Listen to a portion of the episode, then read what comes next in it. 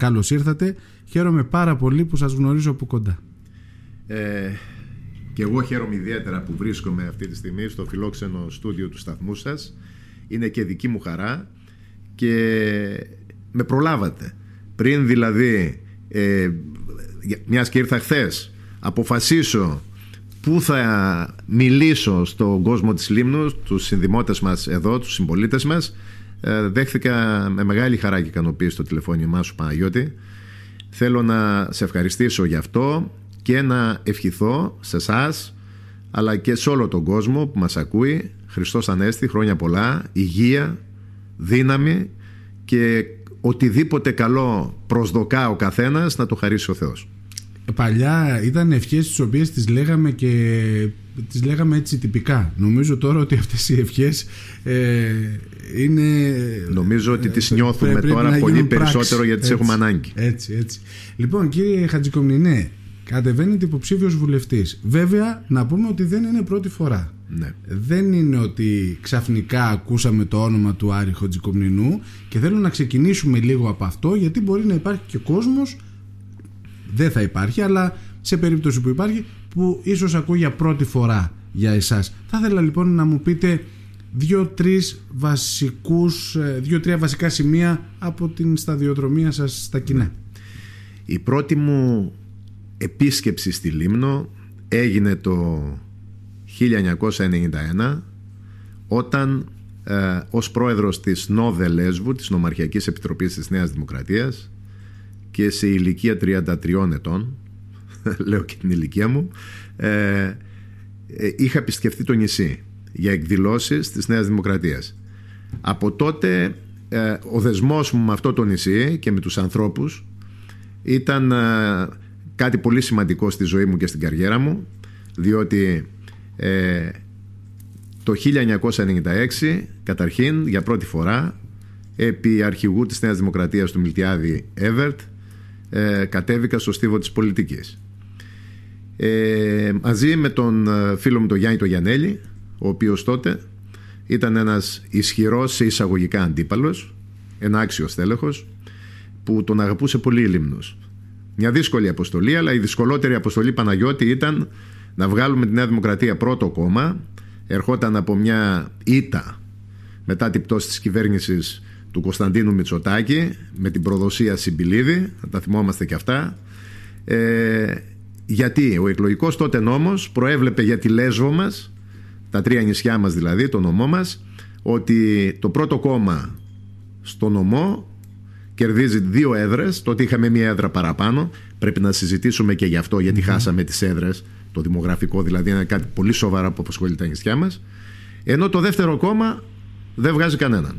Έτσι λοιπόν, χάνοντας τη Νέα Δημοκρατία τις εκλογές του 1996, δεν έβγαλε βουλευτή, ούτε το Γιανέλη που πήρε μόνο ο Συμφουνάκη τότε τον πέρασε. Όλοι οι άλλοι ήταν κάτω από το Γιανέλη.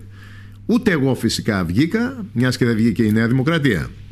Γιατί και εγώ πίσω μου είχα δύο που εξελέγησαν. Το Βουνάτσο με 7.500 σταυρούς, εγώ πήρα 8 και τον Κόρακα, τον τοτε βουλευτή του Κουκουέ. Επανερχόμαστε με τον Κώστα τον Καραμαλή το 2000, υποψήφιος για δεύτερη φορά, έχοντας να αντιμετωπίσουμε το ίδιο ακριβώς πρόβλημα.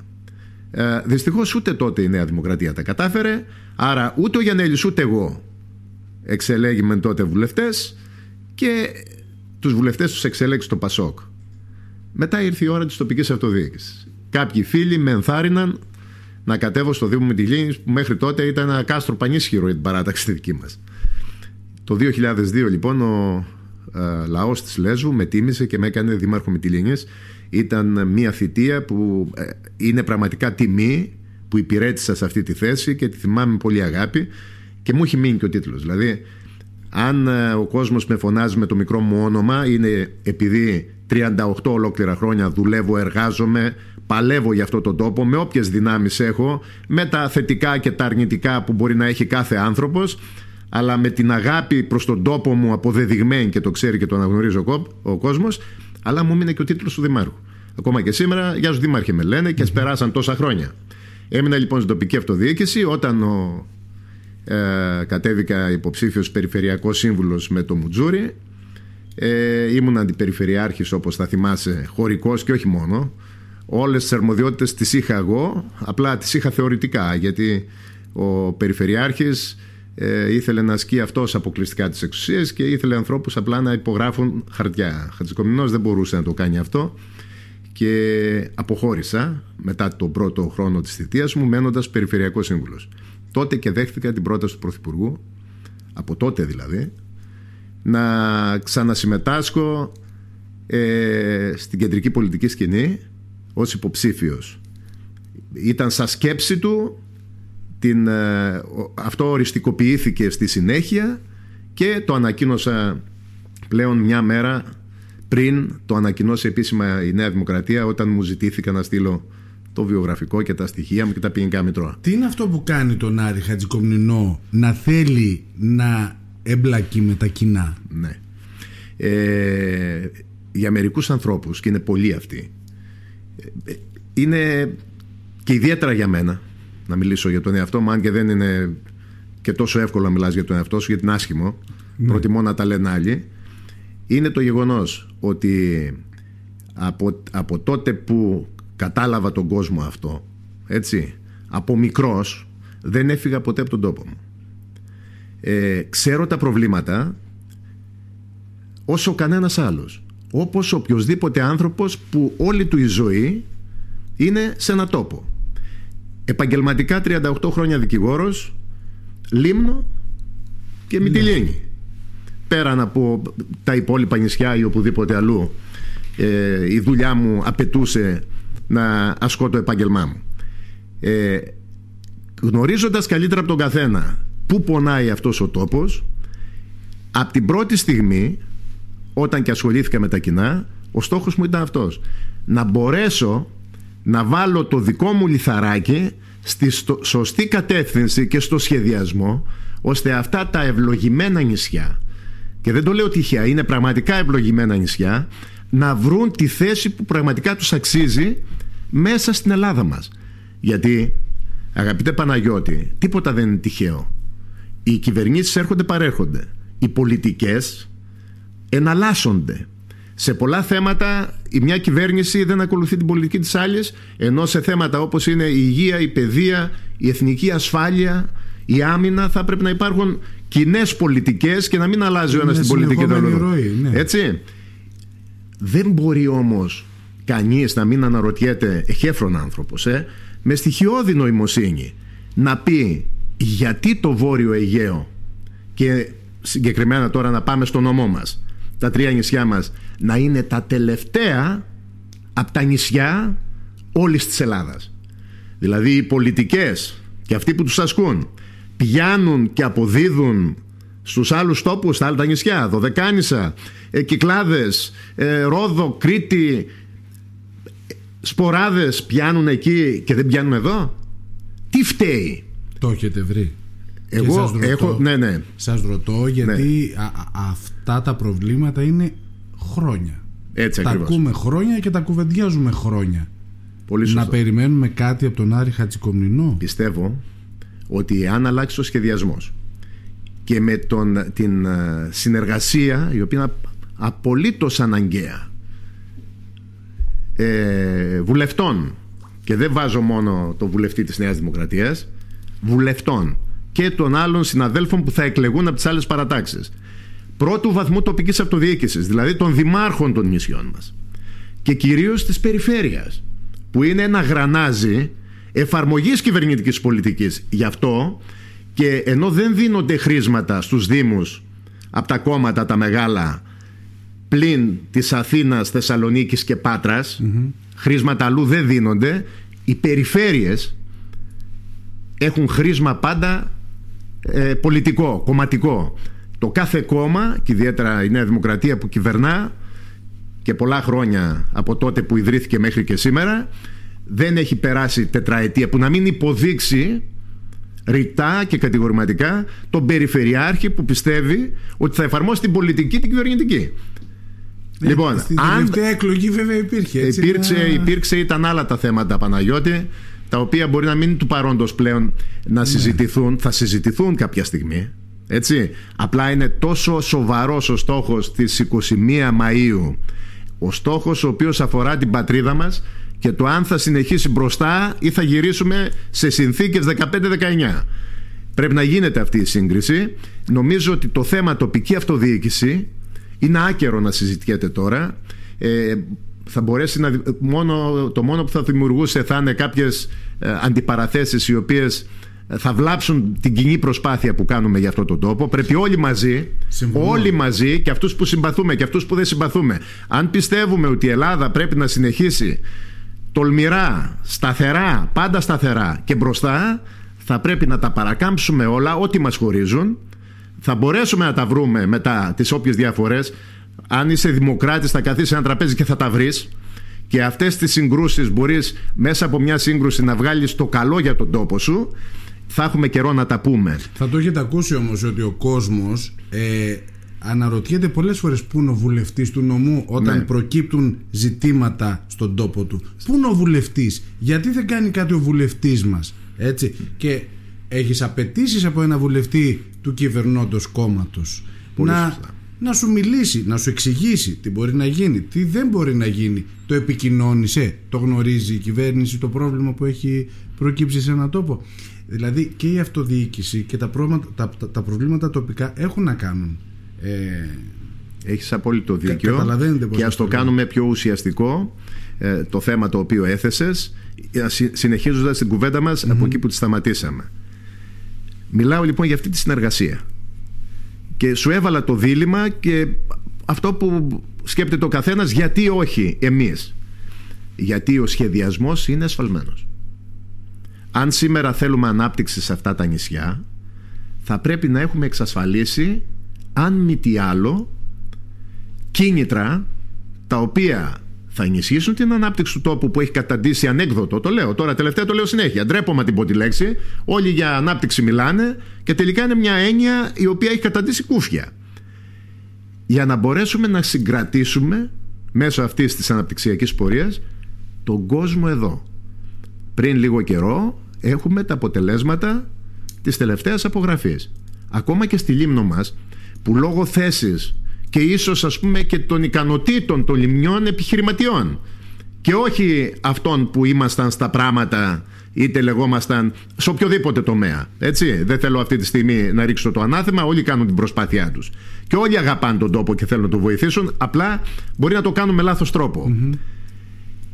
Γιατί μειώθηκε ο πληθυσμός Λίμνου κατά 600 άτομα; Γιατί οι γεννήσεις παραδείγματος χάρη είναι 120 ε, και οι θάνατοι είναι 250.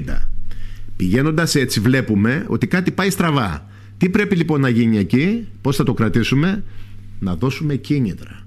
Ποιος είναι λοιπόν στόχος του βουλευτή, να πάει στη Βουλή και όχι να σηκώνει το χεράκι του να ψηφίζει αυτά που του λέει το κόμμα του και η παράταξη αλλά να προσπαθεί να περάσει και να υποστηρίξει τα συμφέροντα του τόπου του. Και μιλάω για Χαίρομαι κίνητρα. που το ακούω. Μιλάω για κίνητρα. Χαίρομαι ναι, που ναι. το ακούω. Είναι όμως δύσκολο να γίνει. Αν και ο Άρης ο εντάξει, από την πορεία του έχει αποδείξει ότι ε, μπορεί να έρθει κόντρα από τη γραμμή. Έτσι. Αλλά είναι, είναι δύσκολο αυτό που μου λέτε. Λέω όμως, επειδή έβαλα το πρώτο θέμα, εάν δεν γίνει αυτό, τα νησιά μας δεν έχουν ελπίδα δεν έχουν ελπίδα. Και θα πάω τώρα σε σχέση πώς θα συγκρατήσουμε τον πληθυσμό με ένα, με ένα θέμα που απασχόλησε τον τελευταίο καιρό τη Λίμνο έτσι, το οποίο ε, με ταρακούνησε και εμένα και αναφέρομαι στο νοσοκομείο και την έλλειψη του αισθησιολόγου.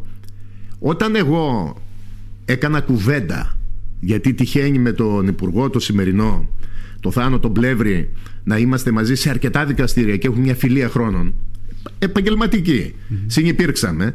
Όταν μπήκε το θέμα αυτό, το έθεσα το ζήτημα σε αυτή τη βάση. Ποια; Ότι ναι, αναγνωρίζει η κυβέρνηση ότι έχει κάνει βήματα πολλά στο θέμα της υγείας τετραετία αλλά θέλει να κάνει πολλά περισσότερα ακόμα αναγνώρισε ότι έχουμε ελλείψεις γιατρών αλλά ξεχώρισα ότι άλλο η έλλειψη του αναισθησιολόγου στην Αθήνα και άλλο στη Λίμνο ή στη Μυτιλίνη.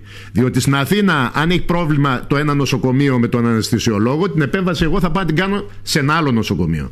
Εάν ο άλλος από τη Λίμνο είναι αναγκαίο να χειρουργηθεί και λείπει ο αισθησιολόγος θα πρέπει να γίνει μεταφορά στην Αθήνα. Πάντως η κυρία Γκάγκα που ήταν εδώ Ναι. έδειξε Ναι. ότι αυτό το οποίο επιχειρεί η κυβέρνηση είναι να ενισχύσει τις αεροδιακομιδίες. Κάτι που ενόχλησε τον κόσμο της Όχι, Λίμνου. είναι, είναι πολύ μεγάλο λάθος αυτό. Δεν ξέρω αν το είπε. Σε δηλώσεις που Δεν το έκανε έχω εδώ. ακούσει, γι' αυτό δεν θέλω Ναι. να το σχολιάσω. Πιστεύω, πιστεύω, επειδή το έχει κάνει η κυβέρνηση το προηγούμενο διάστημα σε κάποιες ειδικότητες και σε νέους επιστήμονες και γιατρούς.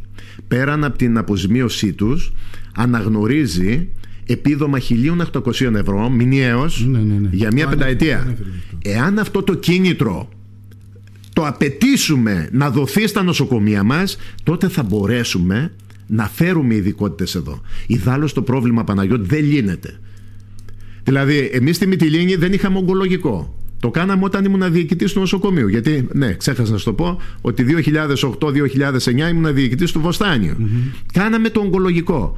Ξέρεις πώ τον φέραμε τον Νικολαίδη, τον γιατρό, τον ογκολόγο που έχουμε από τότε εδώ; Τον πήρε ο διευθυντής της ιατρικής υπηρεσίας και τον έκανε tour στο νησί να δει πόσο όμορφο είναι, πόσο είναι όμορφη ζωή, για να τον πείσει να έρθει ως επικουρικό προσωπικό. Και αυτή τη στιγμή έχουμε ένα ογκολογικό εκεί Και από έναν εξαίρετο και επιστήμονα. έναν έτσι. επιστήμονα. Το ίδιο έγινε με το αιμοδυναμικό.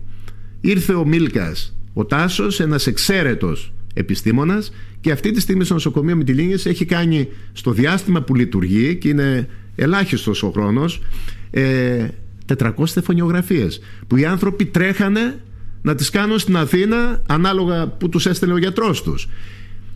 Αυτό όμως είναι η εξαίρεση. Δεν θα βρίσκεις τέτοιους γιατρούς να έρχονται επειδή αγαπούν τον τόπο. Ο γιατρός για να ζήσει την οικογένειά του και να ασκήσει με, έτσι, με, με χαρά και αγάπη το επάγγελμά του πρέπει να επιδοτηθεί.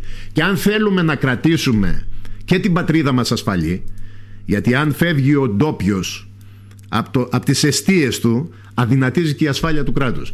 Α, εμείς έχουμε ταχθεί να φυλάμε θερμοπύλες.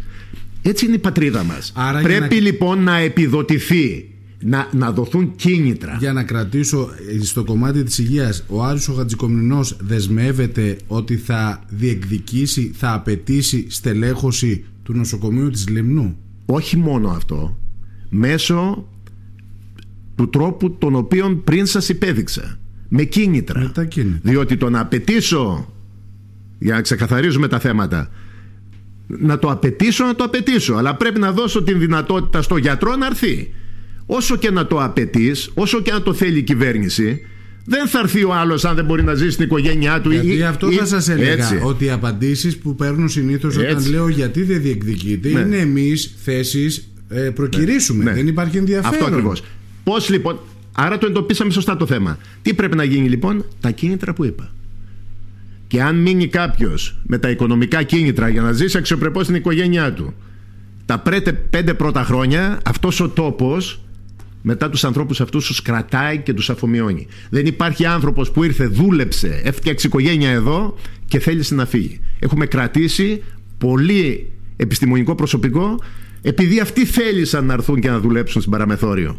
Άρα το κίνητρο Παναγιώτη πρέπει να δοθεί. Και αυτό που μπορώ να υποσχεθώ εγώ, γιατί είμαι, δεν είμαι εύκολος στις υποσχέσεις, είναι ότι έχοντας μέσα στο μυαλό μου το σχεδιασμό αυτό, είναι να διεκδικήσω από την κυβέρνησή μας, που έχει ανοιχτά αυτιά, το έχει αποδείξει ο Μητσοτάκης, ότι ακούει, ακούει πολύ, να διεκδικήσουμε τα κίνητρα. Εάν δοθούν, θα έρχονται οι γιατροί. Θα είναι εύκολο και για την κυβέρνηση να αυξήσει το προσωπικό στα νοσοκομεία της Παραμεθορίου και στα νησιά μας που το έχουν τόσο ανάγκη. Μου θέσατε Άρα σας μόνο έθεσα σας. πρώτα Ναι. το ένα θέμα. Το δεύτερο Βλέπω θέμα. ότι είστε ενήμερος. Το δεύτερο Έχετε- θέμα. έχετε κουβεντιάσει, Όταν έχετε- ζεις, όταν ζεις σε αυτόν τον Έχετε τόπο κινηθεί. και ενδιαφέρεσαι Παναγιώτη, θα τα μάθεις. Όποιος και αν είσαι. Το δεύτερο, διασύνδεση. Γιατί δεν θέλω να μιλάω τώρα εγώ έγινε, Δεν έχουμε κουβεντιάσει. έγινε- Να ξέρετε, με τον κύριο Ναι. Χατζικομινό δεν έχουμε κουβεντιάσει για τη θεματολογία. αλλά αυτή ήταν η σειρά που είχα και εγώ κατά νου. Ναι, για Πάμε πείτε μου. λοιπόν. Διασύνδεση. Είμαστε ευχαριστημένοι με τη διασύνδεση αυτή των νησιών μας και μην μου πείτε ότι επειδή η Λίμνος το καλοκαίρι έχει γραμμές εγώ τις θέλω και το χειμώνα. Η διασύνδεση αν θέλουμε να είναι εργαλείο ανάπτυξης ενός τόπου τα πλοία πρέπει να είναι άριστα και να, να μην είναι τα τελευταία παλιώσαν και αυτά που έρχονται τώρα το τελευταίο, τα τελευταία χρόνια περάσαν τα χρόνια ο στόλος να είναι ανανεωμένος και κυρίως να έχουμε διασύνδεση των νησιών μας όλο το χρόνο. Πώς θα επιτευχθεί αυτό; Να αλλάξουν την πολιτική τους οι κυβερνώντες και εμείς θα βοηθήσουμε σε αυτή την κατεύθυνση να γίνει μια αναθεώρηση των χρηματοδοτήσεων γιατί πάλι εκεί φτάνουμε. Είναι όλα αλληλένδετα. Για να έρθει ο εφοπλιστής να βάλει τη γραμμή εδώ και σε εποχές που αρχικά τουλάχιστον αν δεν είναι η τουριστική περίοδος τέσσερις μήνες και πρέπει να την κάνουμε 8 ή να την κάνουμε 12 όπως το έχουν και οι κριτικοί δεν θα πας από τη μια μέρα στην άλλη θέλει αγώνα ναι. λοιπόν οι επιδοτήσεις λοιπόν να είναι να δίνονται κατά τέτοιο τρόπο που ο εφοπλιστής να βάζει τα πλοία του όλες τις εποχές. Ή αν θέλετε να μεγαλώσουμε την περίοδο των διασυνδέσεων που υπάρχουν σήμερα. Και αν πάει καλά ο τόπος και προχωρήσει τότε να την επεκτείνουμε την επόμενη τετραετία και ούτω καθεξής για να φτάσουμε στα επιτεύγματα άλλων νησιών που τα βλέπουμε και ε, ντρεπόμαστε. Πάμε. Πάντως, Πάμε και τα βλέπουμε. Τη διασύνδεση, ε, η Λίμνος τα τελευταία χρόνια έχει βελτιώσει πολύ τη σύνδεσή της με Λαύριο και Καβάλα. Δεν έχουμε παράπονο. Ναι. Θα θέλαμε σίγουρα πιο σύγχρονα και πιο γρήγορα πλοία. Ναι. Εκεί που υπάρχει πρόβλημα είναι με τη Μυτιλίνη. Σίγουρα. Όπου όλες οι υπηρεσίες έχουν μεταφερθεί στην πρωτεύουσα του νομού και που ο Λιμιός για να εξυπηρετηθεί θα πρέπει να κάτσει τουλάχιστον τρεις μέρες στη Λέσβο πληρώνοντας ξενοδοχεία, εισιτήρια και οτιδήποτε άλλο. Έχει κάτι σκεφτεί Έχεις, ο Άρης ο Χατζικομπρινός; έχεις απόλυτο δίκιο. Μα το ζείτε Διότι φαντάζομαι θα- και θα- εσείς; το, το ζω γιατί Ναι. ε, έχω δουλέψει τη Λίμνο στα δικαστήρια. Πολύ πέρα από τις διακοπές μου που κάθε ένα-δυο χρόνια είμαι εδώ. Εγώ την αγαπώ τη Λίμνο και το ξέρει ο κόσμος γιατί με βλέπει εδώ. Όχι τώρα σε εκλογες Με βλέπει συνέχεια. Ε, το βιώνω γιατί για να έρθω έτσι, βρήκα μια πτήση χθες, τη Δευτέρα δηλαδή, και βρίσκω πλοίο 6 και 40 το πρωί της Κυριακής που θα φύγω. Δηλαδή, ξέρω τα πλοία τι διασύνδεση έχουν και τι ώρες έχουν. Υπάρχει πρόβλημα. Υπάρχει πρόβλημα και για τους Μυτιλίνιους. Πολύ περισσότερο για τη Λίμνο. Επειδή οι υπηρεσίες, πολύ σωστά λες, περισσότερες είναι εκεί. Και εκεί θα πρέπει να γίνει μια αποκέντρωση υπηρεσιών. Υπάρχουν αποκεντρωμένες υπηρεσίες. Έχω τη δυνατότητα να το βλέπω. Υπάρχει και εξαίρετο προσωπικό, αλλά λίγο στις ε, υπηρεσίες της περιφέρειας εδώ. Θα πρέπει πολλά πράγματα τα οποία σήμερα ο Λιμνιός αναζητεί τη λύση του στη Μυτιλίνη να, πο- να μπορεί να τα λύνει στον τόπο του. Να λοιπόν άλλη μια δουλειά του βουλευτή. Θέλετε να σας πω κάτι. Η Ελλάδα έχει μια μεγάλη παθογένεια. Και αυτή η παθογένεια ξεκινάει από την κεντρική πολιτική στη- σκηνή με τη βάση και κυρίως από τη βάση προς τα πάνω. Δηλαδή από τις αρχές δεκαετίας του 80 όλοι μάθαμε ότι πρέπει να έχουμε ένα βουλευτή για να βάλει το παιδί μας στο δημόσιο. Και καταντήσαμε με αυτή την οτροπία την οποία τη μεταφέραμε στα παιδιά μας να είμαστε όλοι να κοιτάμε πώς θα πάρουμε ένα μισθό να παρέχουμε υπηρεσίες. Και δεν παράγουμε. Δεν μπορείς να ζήσεις με παροχή υπηρεσιών διότι δεν είσαι Ελβετία. Πολύ περισσότερο γιατί είσαι δίπλα στην Τουρκία. Άρα θα πρέπει να δούμε το γενικότερο συμφέρον να μην κοιτάμε μόνο τη μύτη μας γιατί μέχρι εκεί φτάνει το μυαλό μας και η σκέψη μας να δούμε πώς θα αναπτύξουμε τον τόπο μας ώστε τα παιδιά μας μέσα από τις σχολές που σπουδάζουν να μην παίρνουν ένα πτυχίο το οποίο είναι ένα χαρτί και να χτυπάνε με, με τα πόρτες βουλευτών, υπουργών, περιφερειαρχών και να ζητάνε οποιαδήποτε δουλειά για να ζήσουν που δεν θα ζήσουν. Γιατί όταν πάρεις σήμερα το βασικό μισθό, τα 780 που καλά τα πήγε η κυβέρνηση από τόσα χρόνια, είχε πει 750, τα πήγε στα 780 και χίλια να τα πάει, δεν μπορεί να κάνει κανείς οικογένεια. Σήμερα μιλώντας με ένα φίλο της αυτοδιοίκησης, μου είπε για ένα περιστατικό, ε, για έναν ε, υπάλληλο ο οποίος είχε επιλεγεί από το διαγωνισμό του ΑΣΕΠ το 2018 και ενώθηκε δύο θαν, δύο, θα- λόγω δύο θανάτων εδώ στη Λίμνο οι δύο θέσεις και ήρθε ως επιλαχών. Ο άνθρωπος αυτός είναι πραγματικότητα αυτό. Είναι, αφορά τη Λίμνο. Απλά δεν μπορώ να πω ονόματα. Ναι, το Ο άνθρωπος καταλαβαίνω. αυτός, το λέω σαν παράδειγμα, έχει τρία παιδιά και θα παίρνει 900 ευρώ. Πέστε μου, ξέρετε τι θα κάνει αυτός ο άνθρωπος; Θα έρθει εδώ και επειδή δεν θα μπορέσει να ζήσει, διότι με, τα- με αυτά δεν θα μπορέσει. Πού να τα πάει τα παιδιά, πώς θα το καλύψει, πού θα καλύψει το νίκιο; Πριν έρθει ακόμα εδώ να αναλάβει υπηρεσία, θα ψάχνει τον βουλευτή και τον υπουργό για να πάει στον τόπο του στην αντίστοιχη υπηρεσία. Λέω κάτι που είναι, δεν είναι πραγματικότητα είναι... ελληνική. Τα, τα ζούμε, τα ζούμε και τα λοιπόν. ξέρουμε. Τώρα, επειδή θέλω να μείνουμε λίγο στα θέματα που Ωραία. έχω και εγώ στο μυαλό από τη Λίμνο. Λοιπόν, είμαστε στον ίδιο νομό. Η Λίμνος αισθάνεται λίγο αδικημένη σε σχέση με τη Λέσβο. Καλός ή κακός είναι ίσως άλλο ζήτημα. Όμως το μόνο σίγουρο είναι ότι ο Λιμιός καλείται να ξοδέψει περισσότερα χρήματα για την καθημερινότητά του. Α πούμε το ΦΠΑ. Θέλετε ΦΠΑ, θέλετε βενζίνες, θέλετε σούπερ μάρκετ, θέλετε ακτοπλοϊκά εισιτήρια. Υπάρχει ένα μεταφορικό ισοδύναμο το οποίο δεν λειτουργεί όπως τουλάχιστον θα έπρεπε να λειτουργεί και υπάρχει και ένα ΦΠΑ πολύ αυξημένο σε σχέση με το γειτονικό μας νησί. Θα ήθελα ένα σχολείο. Το έχω εντοπίσει το ζήτημα αυτό και με έχει απασχολήσει. Γνωρίζω ότι τα καύσιμα είναι πιο ακριβά εδώ, όπως γνωρίζω και το ΦΠΑ, το οποίο εμείς το κερδίσαμε λόγω μεταναστευτικού, αλλά δεν πρέπει, δεν πρέπει να δίνεται λόγω μεταναστευτικού.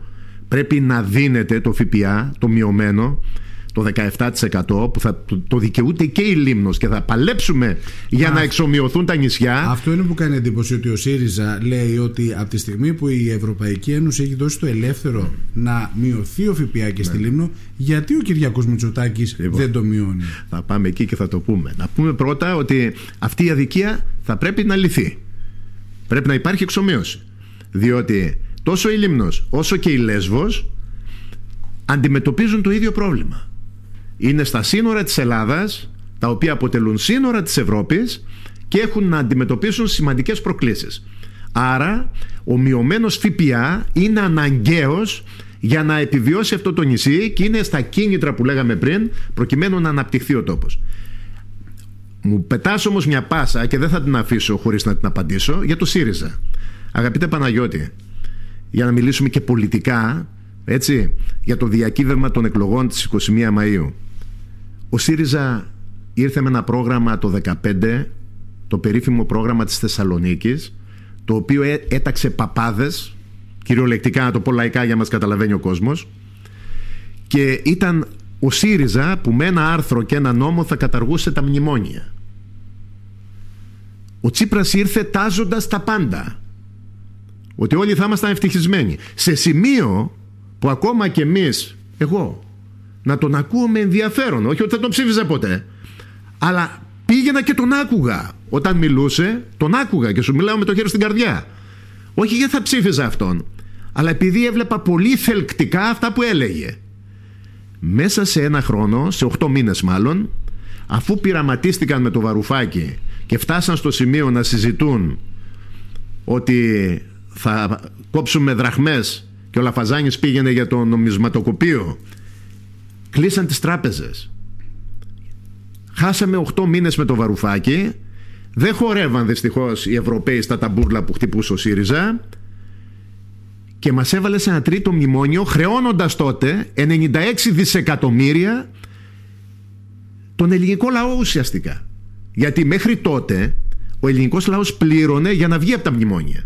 Αυτός μας έβαλε στο τρίτο μνημόνιο η αποκορύφωση, για να τελειώσω και με αυτόν, γιατί το σημαντικό στην πολιτική είναι να έχεις συνέπεια πρώτα απ' όλα, να επιβάλλεις σταθερότητα και να εξασφαλίζεις εμπιστοσύνη από τον κόσμο που σε στηρίζει και σε ψηφίζει. Αυτές είναι οι έννοιες.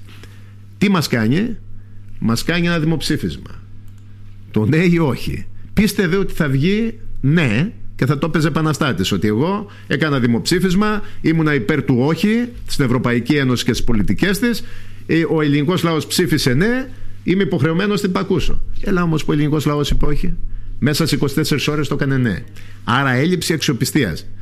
Έλλειψη, δηλαδή δεν μπορείς να τους πιστέψεις σε τίποτα. Και έρχεται το 2017 και κάνει τον νόμο Κατρούγκαλου. Και ξετίναξε τις συντάξεις. Και οδήγησε τους συνταξιούχους σε απόλυτη ναι, φτώχεια. Ναι, κρίθηκε κύριε Χατζικομίνη ναι, ναι, για όλα αυτά. Ναι, πρόσεξε, πρόσεξε. Εγώ δεν συγκρούομαι αυτή τη στιγμή με αυτούς. Εγώ επιζητώ Παναγιώτη μου τη σύγκριση.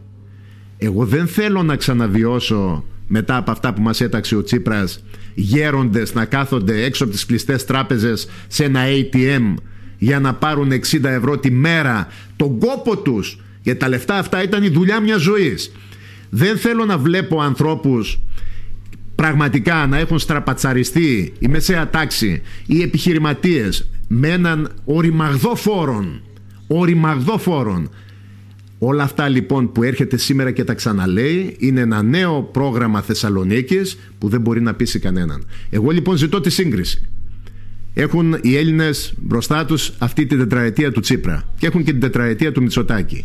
Τι είπε ο ένας και τι έκανε, τι είπε ο άλλος και τι έκανε. Και μην μου πει κάποιος ότι είχε τα μνημόνια του, ένα το δημιούργησε αυτός, γιατί και αυτός ο Μητσοτάκης λένε χίλια μύρια να με ηρωνευόμενοι, αλλά τούτη είχε ο κορονοϊός. Τούτη είχε ο πόλεμος. Τούτη είχε το μεταναστευτικό. Δεν θέλω να ξαναζήσει η Μυτιλίνη και κανένα νησί μας τις καταστάσεις που βιώσαμε την τετραετία του Τσίπρα ο οποίος είχε μια πολιτική των ανοιχτών συνόρων. Δεν ήξερε καν και το έχει δηλώσει και το έχω ανεβάσει στη σελίδα μου. Μας έλεγε ότι δεν υπάρχουν θαλάσσια σύνορα.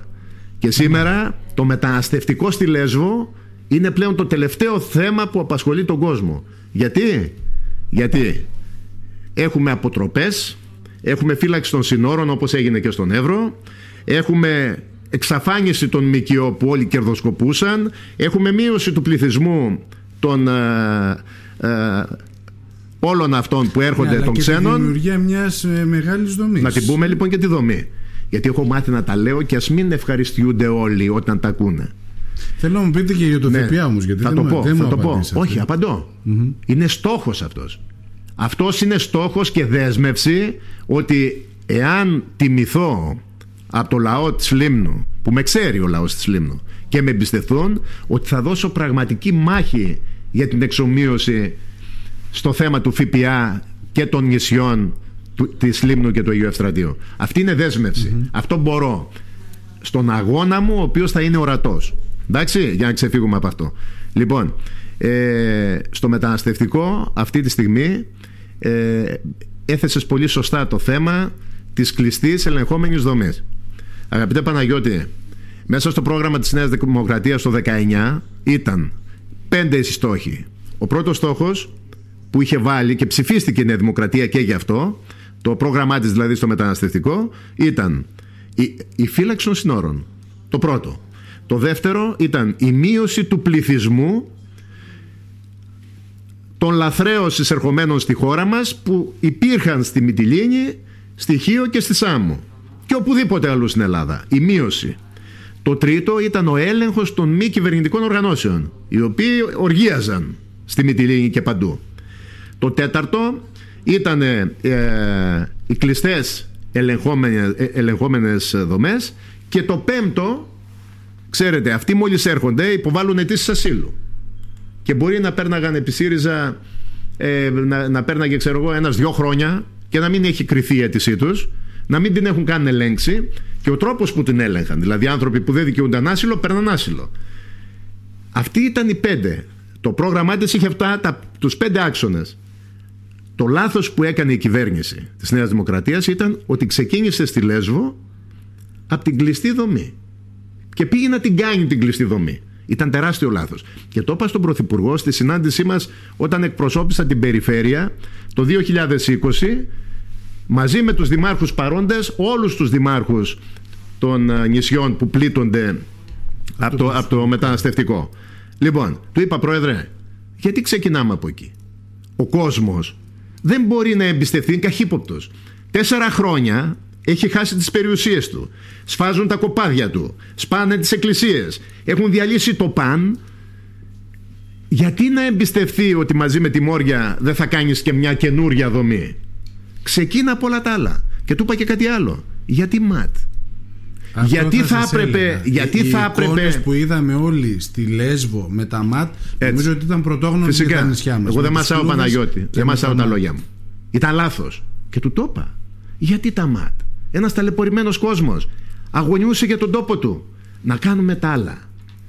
Και είναι γεγονός ότι από το Φεβρουάριο του 2020, ύστερα δηλαδή από έξι μήνες διακυβέρνησης της Νέας Δημοκρατίας, η φύλαξη των συνόρων απέκτησε νόημα. Διότι φυλάμε τα σύνορα. Άρχισαν να μειώνονται οι ροές. Κρατήσαμε τον Εύρο. αν είχαμε τσίπρα τότε και καμένο, με τα λεωφορεία θα τους κουβαλούσαν, θα είχαν ρίξει μόνοι τους το φράχτη, αυτό το κομμάτι που υπήρχε, και μέσα σε πέντε ώρες θα τους είχαν στη Θεσσαλονίκη. Γιατί είναι διαφορετική η πολιτική τους φιλοσοφία. Αυτοί λένε ανοιχτά σύνορα. Να έρθουν οι άνθρωποι και να πάνε όπου θέλουν. Εμείς θέλουμε μια πατρίδα ασφαλή όμως. Εμείς δεν δεχόμαστε αυτό που γίνεται με τους δυστυχισμένους αυτούς ανθρώπους κατά 80%. Θέλουν ανθρώπινες συνθήκες διαβίωσης Απ' την άλλη όμως το 20% είναι υπερβολικό να πω το 5%. Μιλάμε όμως για κάποιες χιλιάδες ανθρώπους. Ήταν τζιχαντιστές. Ήταν δολοφόνοι. Μπορεί να ήταν οτιδήποτε. Αυτοί οι άνθρωποι έρχονταν χω, χωρίς χαρτιά. Αυτά τα πετούσαν στη θάλασσα.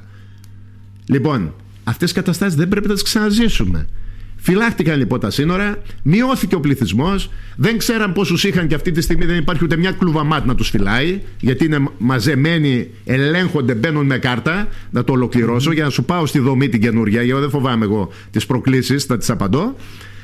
Και αφού έγιναν όλα αυτά, έχουμε γύρω στους 2.000 από τους 27 που υπήρχαν που, που δεν ξέραμε και ποιοι ήταν και πώς ήταν τελικά. Μια μισή, μια μισή λίμνος. Έτσι, μια μισή λίμνος. Ότι όταν λοιπόν, αντιλήφθηκα ότι είναι μια μισή φορά ο πληθυσμός της λίμνου έτσι. Ε, Γίνεται λοιπόν, για να απαντήσω και να το καταλάβει ο κόσμος και είμαι βέβαιος ότι θα το καταλάβει, γιατί εγώ πάντα ειλικρινά μιλώ και μιλώ πάντα μέσα από την καρδιά μου. Σε καμιά περίπτωση δεν θα μπορούσε να συμφωνήσει ο κόσμος για τη θέση της κλειστής ελεγχόμενης δομής. Και θα σα πω ένα παράδειγμα, όχι μόνο για τη Μυτιλίνη, θα σας πω και για τη Λίμνο. Φανταστείτε να γινόταν εδώ μια δομή. Μπορείτε να φανταστείτε εσείς τις κοινότητες γύρω στι περιοχέ. Άκουσε με. Άκουσε με, άκουσε με. Όχι, θέλω να το φέρω σαν παράδειγμα για να το καταλάβετε τι έγινε στη Λέσβο. Φανταστείτε να πήγαινες, ας πούμε, σε μια περιοχή εδώ και να έλεγε στην Ατσική θα την κάνω. Θα την κάνω, ξέρω εγώ, στο τάδε χωριό. Θα την κάνω. Η κάθε τοπική κοινωνία θα έπαιρνε τις μαύρες σημαίες. Αυτό το έφερα σαν παράδειγμα για να πω αυτό έγινε στη Μυτιλίνη. Mm-hmm. Δεν μπορούσε η τοπική κοινωνία να αποδεχτεί κοντά τους τη δομή, η οποία όμως, αν πάρεις την πλειοψηφία και κάνεις μια δημοσκόπηση, η πλειοψηφία των Μυτιλινιών θέλουν την κλειστή δομή, όπως θέλει και ο ελληνικός λαός. Τι σημαίνει κλειστή δομή, ότι θα, μπορούς, θα μπορείς να τους ελέγχεις και ανα πάσα στιγμή θα ξέρεις τι γίνεται. Πρόσεξε. Δεν συμφωνήσανε με αποτέλεσμα ο Δήμος Μητυλίνης να πάρει μια δύσκολη απόφαση με πολύ κόστο. Δεν θα κρίνω εγώ αν ήταν σωστό το μέρος. Είναι το τελευταίο που με ενδιαφέρει πλέον σε αυτό το σημείο που φτάσαμε. Αυτό. Δηλαδή το να κλαις από πάνω από μια κατάσταση η οποία έχει φτάσει στο τέλος δεν, δεν έχει καμιά αξία. Τι θέλω εγώ όμως; Εγώ θέλω οι τέσσερις ή άλλοι άξονες που σου είπα πριν της πολιτικής Νέας Δημοκρατίας, Παναγιώτη μου, να εξακολουθήσουν να ισχύουν. Και αυτή η δομή με να υπάρχει, αλλά να είναι άδεια. Πώς θα είναι άδεια; Αν τηρούμε τα τέσσερα προηγούμενα που σου είπα. Και θα μου πεις γιατί χρειάζεται να υπάρχει δομή; Γιατί δεν αντέχει ο τόπος να ξαναζήσει καταστάσεις 15-19. Τι εννοώ; Απέναντί μας έχουμε ένα γείτονα σήμερα το πρωί, πριν έρθω σε σένα, έβλεπα στην τηλεόραση. Είχαν βάψει πάλι την Τουρκία με κόκκινο χρώμα και έχουν. Μόνο τη λίμνο είχαν απ' έξω. Εμάς όλους μας είχαν κόκκινους τουρκικά νησιά. Έχουμε ένα γείτονα ο οποίος έχει εξωτερική πολιτική που όποιος και να αλλάζει είναι ίδια. Είναι ο εχθρός. Σε εισαγωγικά. Εγώ δεν τα βάζω τα εισαγωγικά. Αυτός είναι ο εχθρός. Και μάλιστα εχθρός αιώνων. Μπορείς να εξασφαλίσεις ότι ένα βράδυ δεν θα έρθουν ξαφνικά, γιατί τώρα δεν μπορούν να έρθουν ξαφνικά. Εντάξει, γιατί έχω μια ισχυρή Ελλάδα. Δεν θα μου ξαμολύσουν από τα 4 εκατομμύρια που έχουν μετανάστες οι ίδιοι. Χίλιες βάρκες. Θέλεις πεντακόσες πεντακόσες βάρκες. Πιο λιμενικό και πιο πολεμικό και πόσα σκάφη πρέπει να έχεις σε αυτή των τόσων μιλίων συνοριακή γραμμή για να τις φυλάξεις. Δεν θα μπορέσεις να τις φυλάξεις. Και θα πρέπει εάν αυτό γίνει από τον γιατί είναι, αυτός είναι πόλεμος πραγματικός. Πόλεμος είναι το μεταναστευτικό και είναι εργαλείο, το εργαλειοποιούν οι Τούρκοι. Εάν αυτό ξαναγίνει, να έχεις χώρο που να τους μαντρώσεις Τώρα με ακούν κάποιοι Σιριζέοι και η έκφραση μπορεί, να, μπορεί να ενοχλήσει. δεν μπορώ, δεν μπορώ Παναγιώτη. Εγώ έτσι θα τα λέω. Εννοώ όταν εννοώ μάντρωμα να ξέρεις ποιος είναι, πού είναι, πού πάει, τι κάνει. Αυτή είναι η απόλυτη αλήθεια. Κάτι παραμύθια που λέγονται ότι γίνεται η δομή για να έρθουν από τη Γερμανία. Αυτά είναι παραμύθια ΣΥΡΙΖΑ. Δεν μας ενδιαφέρουν αυτά, δεν τα ακούμε. Εμείς βλέπουμε ότι το μεταναστευτικό, το οποίο ήρθε για να μείνει σε αυτό το τόπο πραγματικά ήρθε για να μείνει τι να κάνουμε επέλεξαν τη Λέσβο, τη Χίο και τη Σάμο σαν διάβλο οι δουλέμποροι ήταν αυτή η μοίρα μας δεν έρχονται Σύριοι αυτή τη στιγμή έρχονται 60 έθνη Όλους τους οδηγούν εκεί. Μάλιστα. Αυτός είναι πόλεμος. Έτσι λοιπόν... ε, ωραία. Λίγο, Έτσι. Νομίζω όμως ότι μπορεί να μην αφορά τόσο πολύ τη Λίμνο το μεταναστευτικό, αλλά ως Έλληνες ενδιαφέρονται οι Έλληνες για την ασφάλεια της πατρίδας. Και ναι, δεν ξέρω αν θα με ρωτήσεις ή αν έχουμε χρόνο να σου πω δύο πράγματα. Δεν θα πω ότι η Νέα Δημοκρατία έφτιαξε τα πάντα. Θέλω να σου πω ότι υποσχέθηκε πέντε και έκανε δέκα μείωσε 50 φόρους και εισφορές. Ε, νιώθουμε ότι έχουμε ένα κυβερνήτη ο οποίος ήταν ικανός καπετάνιος σε δύσκολες συνθήκες με αυτά που ανέφερα πριν, με τον πόλεμο στην Ουκρανία, με την ενέργεια η οποία έχει εκτιναχθεί στα ύψη, με τα σιτηρά, ο μεγαλύτερος τοβολώνας της Ευρώπης, να μην πω του κόσμου είναι η Ουκρανία, με όλες αυτές τις παρενέργειες, ε, μείωσε τον πληθωρισμό σε σχέση με άλλα κράτη, τον, ή μάλλον να το πούμε σωστά, τον κράτησε τον πληθωρισμό σε επίπεδα πολύ καλύτερα από άλλα κράτη. Πάντως υπήρχε ε, κριτική όμως έτσι και για τα ρεύματα, ναι, ότι θα έπρεπε ίσως ναι. να γίνει διαφορετικά και για, και για τις τιμές και για τα καλάθια που ανακοινώθηκαν ναι. υπήρχε κριτική. Θα πούμε και για τα καλάθια. Κάποιοι που τα ηρωνεύονται τα καλά. Τόσο γενικό, δεν θέλω να πάμε στο τόσο γενικό. Ναι. Θέλω να σας πω για, για τοπικά ζητήματα. Ναι. Για, μια και αναφερθήκαμε ναι. έτσι και στο αγροτικό κομμάτι, ξαναεμφανίζεται το πρόβλημα με τα αγριοκούνελα. Ναι. Φαντάζομαι θα σας έγινε και εσά. Δεν είναι μόνο. Τώρα είναι από τότε που ήρθα στη Λίμνο το πρόβλημα είναι υπαρκτό. Εντάξει, και πιστεύω μόνο με μια συντονισμένη δράση και κυρίως με προτάσεις των ανθρώπων εδώ που ξέρουν το πρόβλημα, το βιώνουν στο πετσί τους, να πέραν από κόμματα κλπ και ποιος κυβερνά και ποιος δίνει αντιπολίτευση, να δούμε πώς μπορεί να αντιμετωπιστεί. Δεν μπορώ να πω εγώ αυτή τη στιγμή τι μπορεί να γίνει, διότι θα γίνω γραφικός.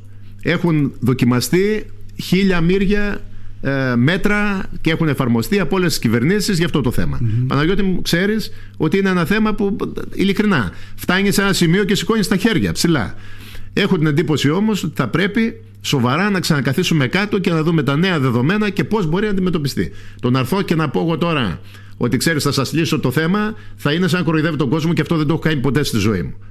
Εντάξει, είμαι ειλικρινέστατος σε αυτά. Η αλήθεια είναι να χρησιμοποιείτε ένα λόγο που δεν συνηθίζεται από. Δεν τον χρησιμοποιώ. Αυτός είναι ο λόγος μου. Αυτό είναι ο λόγος μου. Θέλω να πάμε σε μια ανάρτηση η οποία σχολιάστηκε στη γειτονική Λέσβο και έχει να κάνει με τα εσωκομματικά ναι. σας και με τους συνυποψηφίους σας. Τέσσερις, αν δεν κάνω λάθος. Πέντε, πέντε. Πέντε είστε υποψήφοι. Ξεχνάτε την κυρία Μελάτου. Όχι, ε, την είχα στο μυαλό. Είναι και η κυρία Βατή, η οποία είναι ξενοδόχος, είναι αντιδήμαρχος ε, τουρισμού ε, στο Δήμο Δυτικής Λέσβου. Λοιπόν, ε, σας βλέπω όμως ε, εχμηρό προς τον κύριο Πεπίνη και προς τον κύριο Αθανασίου. Ήμουνα πολύ σεμνός. και το σταμάτησα εκεί. Ε, κοίταξε Παναγιώτη. Στι εκλογές, επειδή έχω συμμετάσχει σε εκλογές και σε πολλές εκλογές, υπάρχουν ε, ε, οι θεμητές φιλοδοξίες. Εγώ κατεβαίνω όχι για να κάνω παρουσία. Εγώ κατεβαίνω για να εκλεγώ βουλευτής. Το έχω ξεκαθαρίσει αυτό το πράγμα δεν χρειάζομαι να κάνω παρουσία. Ο στόχος μου είναι αυτός. Όπως στόχος είναι και των άλλων συναδέλφων μου. Και είναι θεμητός. Αλλά σε αυτή την προσπάθεια που κάνουμε ο θεμητός αυτός στόχος πρέπει να έρχεται σε δεύτερη μοίρα γιατί ο πρωταρχικός στόχος είναι να εκλεγεί η Νέα Δημοκρατία στην πρώτη κάλπη να μην χαθεί ψήφος να έχουμε όσο το δυνατόν μεγαλύτερο ποσοστό εγώ είχα πει ότι μπορεί να έσκασε όλη η παθογένεια του ελληνικού κράτους με την τραγωδία των τεμπών να σκύψουμε το κεφάλι σε αυτό και να λύσουμε τις παθογένειες γιατί οι άνθρωποι και τα σύγχρονα συστήματα τα χειρίζονται παντού σε όλο τον κόσμο γι' αυτό έχουν παντού ατυχήματα Εκεί μπαίνει το θέμα της αξιολόγησης. Μακάρι να είχαμε δύο-τρεις ώρες να μιλάμε. Της αξιολόγησης που πρέπει, που πρέπει. Έχουμε άλλη μια έτσι. ευκαιρία. Ωραία, σίγουρα. Λοιπόν, είναι πολύ σημαντικό αυτό έσκασε η παθογένεια. Πιστεύω ότι η Νέα Δημοκρατία μέχρι τα, στις 10 Μαΐου, 10 μέρες πριν τις εκλογές, θα έχει φτάσει στα ποσοστά που είχαμε πριν σκάσει αυτή η βόμβα αυτή η παθογένεια όπως είπα. Δεν θα, δεν θα, δεν θα σταματήσω να το λέω. Εκεί φάνηκε πόσο σαθρό είναι σε κάποιους τομείς το κράτος μας και πόσο πρέπει να γίνουν τομές για να κοπεί το καρκίνωμα από τη βάση του. Γιατί υπάρχει καρκίνωμα. Λοιπόν ε, πιστεύω θα φτάσει στα ποσοστά τα οποία είχε τότε πότε δηλαδή όταν ε, είχε καταδικαστεί ο παπάς με ψήφους 13-0 για παράβαση καθήκοντος από το ειδικό δικαστήριο και ο κύριος Τσίπρας τον έχει πρώτη μουρή, τον έστειλε και στα τέμπη να μας κουνάει το δάχτυλο. Ποιος, Ο καταδικασμένος με 13-0. Είμαι δικηγόρος. Έχουμε δώσει μάχες και μάχες. Πηγαίνουμε στα δικαστήρια, μπορεί να χάναμε, ξέρω εγώ, να μας δίκαζε στο κακουργοδικείο με μειοψηφίες ή πλειοψηφίες. Εκεί είχαμε 13-0. Είναι οι ίδιες συνθέσεις που τον άλλον τον δίκασαν κατά πλειοψηφία. Ε, ε, λέω για τον Παπαγγελόπουλο. Ναι. Εντάξει. Με το θέμα του Πολάκη ήταν αυτά τα δυο σοβαρά ζητήματα δηλαδή που το ένα έλεγε ότι δικαιοσύνη δεν σε υπολογίζω. Δεν με ενδιαφέρουν οι αποφάσεις σου. Και, αν, και ο Πολάκης τι έλεγε ότι τώρα θα είναι αλλιώς αν θα ξανάρθουμε. Στέλνοντας μηνύματα ότι θα την ποδηγετήσουν εντελώς τη δικαιοσύνη. Την ελεύθερη δημοσιογραφία ότι με αυτά που κάνανε ο παπάς θα την σκλαβώνανε κυριολεκτικά. Ότι θα μπαίναν σε τομείς και θα παρεμβαίνανε που αποτελούν θεμέλια της δημοκρατίας και αυτοί θα τα ραγίζανε. Θα τα διαρριγνύανε, θα τα εξαφάνιζαν. Σε αυτά τα ποσοστά θα επιστρέψει η Νέα Δημοκρατία. Ξέρεις γιατί; Διότι η Νέα Δημοκρατία αυτή τη στιγμή πριν ανακοινώσει το πρόγραμμά της έρχονται οι ευρωπαϊκοί οίκοι και τις δίνουν πριν τρεις μέρες, σίγουρα το έπαιζε στην εκπομπή σου, ότι αυτό το έλλειμμα που περιμέναμε στο, την προηγούμενη χρονιά του 22 μετατράπηκε σε πλεόνασμα πρωτογενές και του έδωσε τη δυνατότητα να ανακοινώσει τη νέα κατά 25% αύξηση των μισθών. Θα μου πεις είναι πολύ, όχι δεν είναι πολύ. Είναι όμως αυξήσεις που δίνονται ύστερα από 10 χρόνια. Ύστερα από 10 χρόνια. Όσο η οικονομία πηγαίνει καλά, όπως είναι πολύ κοντά πάντα με αυτά που λένε οι οίκοι και όχι αυτά που λέει ο Μητσοτάκης και αυτά που λέει ο Τσίπρας, για αυτά που λέει ο Τσίπρας, άμα τα ακούς, τρελαίνεσαι. Νομίζεις ότι ζεις σε άλλο κόσμο. Θα κερδίσει την επενδυτική βαθμίδα. Λοιπόν, πριν βγει ο χρόνος. Το γιατί Νέα Δημοκρατία και Κυριάκο Μητσοτάκη το κατάλαβα. Το γιατί. Δεν σας είπα όμως τους πιο, πιο βασικούς λόγους. Κλείνοντας, ναι, κλείνοντας ναι, θα τους ναι, πω. Θα τους πω κλείνοντας. Λοιπόν, Όχι, κάνε μου την ερώτηση και θα σου πω κλείνοντας. Γιατί άρχα της Γιατί σταυρός στον Άρη. Πόσους σταυρούς βάζουμε καταρχάς; Έναν. Έναν. Γιατί λοιπόν αυτή τη μία, αυτό τον ένα, τη μία ψήφο να την ε, δώσω στον Άρη ναι. ε, Πολύ σωστή ερώτηση. Θα ήθελα τελευταία να την κάνουμε γιατί θέλω να, να τελειώσω αλλιώς. Αλλά ναι, ναι, ναι, θα σου πω το εξής. Ε, ψήφο στον Άρη Χατζικομινό. Ε, πιστεύω ότι είμαι ένας άνθρωπος κύτταρο αυτής της κοινωνίας μέσα από την κουβέντα μας βγήκε δεν έχω λείψει πέρα από το χρόνο των σπουδών μου κατά τον οποίο χρόνο των σπουδών μου δούλευα στα λιπάσματα της Δραπετσόνας εντάξει. Στα λιπάσματα της Δραπετσόνας ως εργατοτεχνίτης. Mm έχοντας 2.000 ένσημα χημικής βιομηχανίας. Βαρέα. 38 χρόνια δουλειάς και με αυτά τα 7 χρόνια γιατί ήταν ε, στη συνέχεια και η άσκησή μου ως δικηγόρου φτάνω στα 45 χρόνια δουλειάς. Αν εξαιρέσεις αυτά τα 7 χρόνια σπουδών και εργασίας στην Αθήνα, όλα τα άλλα είμαι εδώ. Γιατί είμαι γόνος δυο γονιών που ήταν αγρότες. Που έζησαν και μεγάλωσαν τα παιδιά τους, τα δυο παιδιά τους, με αγώνα, με πολύ αγώνα. Γιατί ευτύχησα ως πατέρας με τις αντεξιότητες, αντικσότητες που πριν θίξαμε μαζί εδώ στην κουβέντα μας. Μεγάλωσα τα παιδιά με εδώ, τα οποία παρά τα προβλήματα εμφύσισα την αγάπη για αυτόν τον τόπο και τώρα ζουν εδώ μαζί μου. Η μιας σαν δικηγόρο και άλλη τραπεζοκόμος στο νοσοκομείο Μητυλίνη, σαν ιδιώτη. Δεν είναι όλοι επιστήμονες. Σημασία είναι να είναι έντιμοι και καθαροί άνθρωποι. Ε, ναι. Γιατί ξέρω τα προβλήματα, δεν ήρθα, δεν έμενα στην Αθήνα, δεν έμεινα στο εξωτερικό, δεν ερχόμουν στον τόπο μου για διακοπές. Ήμουνα πάντα εδώ. Και αν ήθελα διακοπές, ερχόμουν στη Λίμνο, πήγαινα στη Σάμο, πήγαινα στη Χίο, δηλαδή στον τόπο μου, τον τόπο που αγαπώ. Όταν λοιπόν γνωρίζεις ας αναλογιστεί ο καθένας. Ποιος μπορεί να γνωρίζει καλύτερα αυτά τα προβλήματα; Υπήρξα διοικητής στο νοσοκομείο και πάλεψα με τα θέματα της υγείας. Σου είπα κάτι σημαντικό για τον ογκολογικό δεν ήταν μόνο αυτό. Ήμουνα στην τοπική αυτοδιοίκηση και σαν δήμαρχος και σαν αντιπεριφερειάρχης επί σειρά ετών Μπορεί κανείς να μου πει ότι ξέρει τα προβλήματα δεν είναι εγωιστικό. Καλύτερα από μένα που τα βιώνω και ζω. Καταλαβαίνω πώς το λέτε. Μόνο γι' αυτό και κάτι άλλο. Α βγει ένας και να πει ότι ο Άρης ο Χατζικομινός δεν πάλεψε για αυτόν τον τόπο. Είδες τη σούπα στην αρχή. Και με τα λάθη, δεν υπάρχει κανείς αλάθητος, και με τα θετικά. Θέλω να πιστεύω ότι το ισοζύγιο της όποιας προσφοράς μου σε αυτόν τον τόπο, που ουσιαστικά είναι προσφορά στον ίδιο μας τον εαυτό, στην οικογένειά μας. Διότι αν πάνε καλά τα νησιά μας, θα πάει και η οικογένειά μας, η οικογένεια του καθενός. Είναι το μέλλον των παιδιών μας.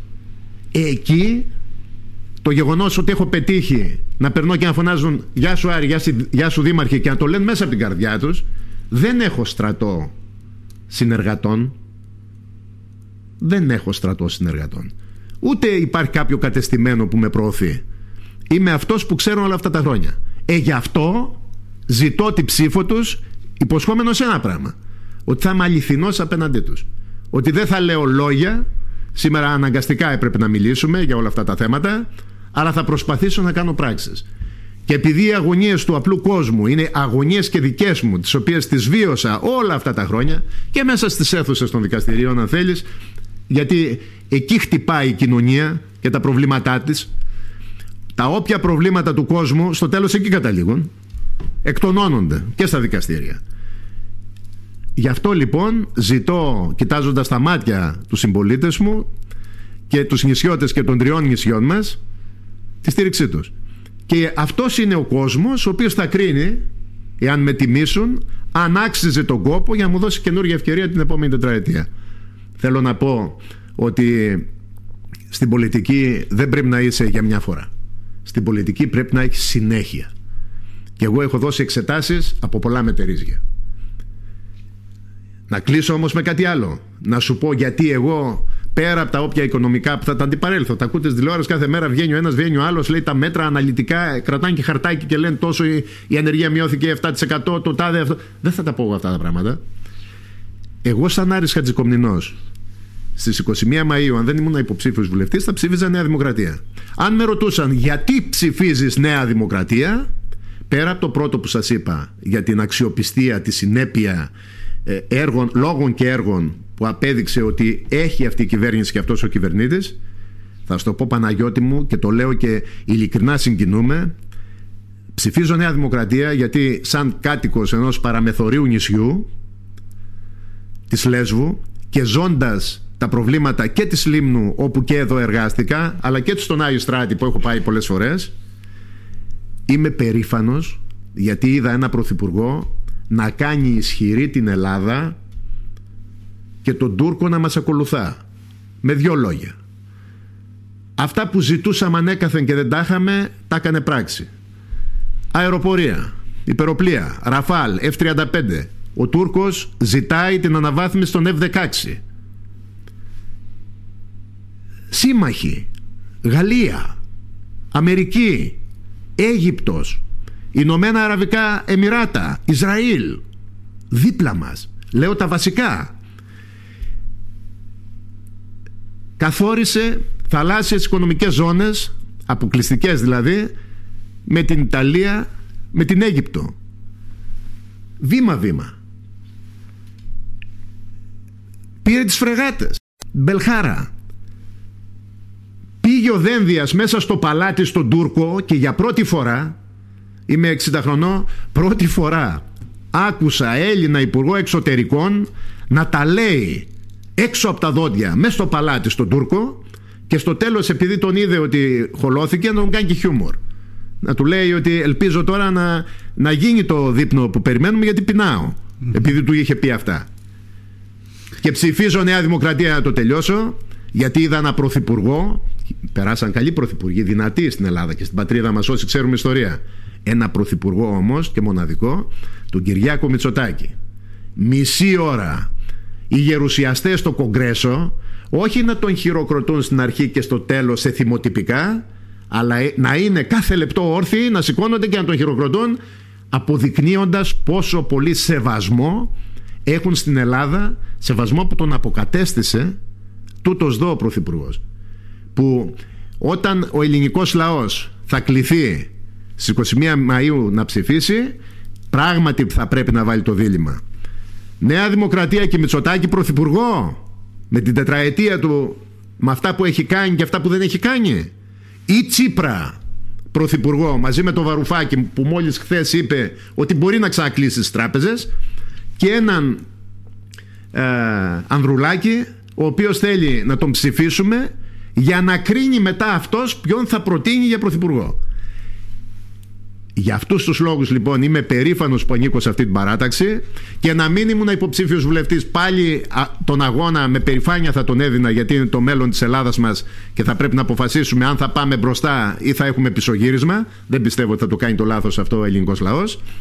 Και ε, ο Θεός να μας έχει γερούς, να βρεθούμε από άλλο μετερίζει και να προσπαθούμε να αναδείξουμε τα όποια προβλήματα γιατί εμείς, εγώ τουλάχιστον μ' αρέσει να ακούω έτσι και να αγωνίζομαι μαζί με τους φίλους συνδημότες μου και συμπολίτες μου να λύνουμε προβλήματα και να κάνουμε καλύτερο τον τόπο μας. Αυτό είναι και το ζητούμενο έτσι, κύριε έτσι, ναι. έτσι. Θέλω να σας ευχαριστήσω πάρα πολύ για το χρόνο σας ε, δεν πίστευα ότι θα κρατήσει η κουβέντα μας σχεδόν μία ώρα αλλά νομίζω ότι είχε ενδιαφέρον και για τον κόσμο να θέσουμε ζητήματα και να έχουμε τις ε, απαντήσεις σας. Πολύ καλή επιτυχία θα σας ευχηθώ.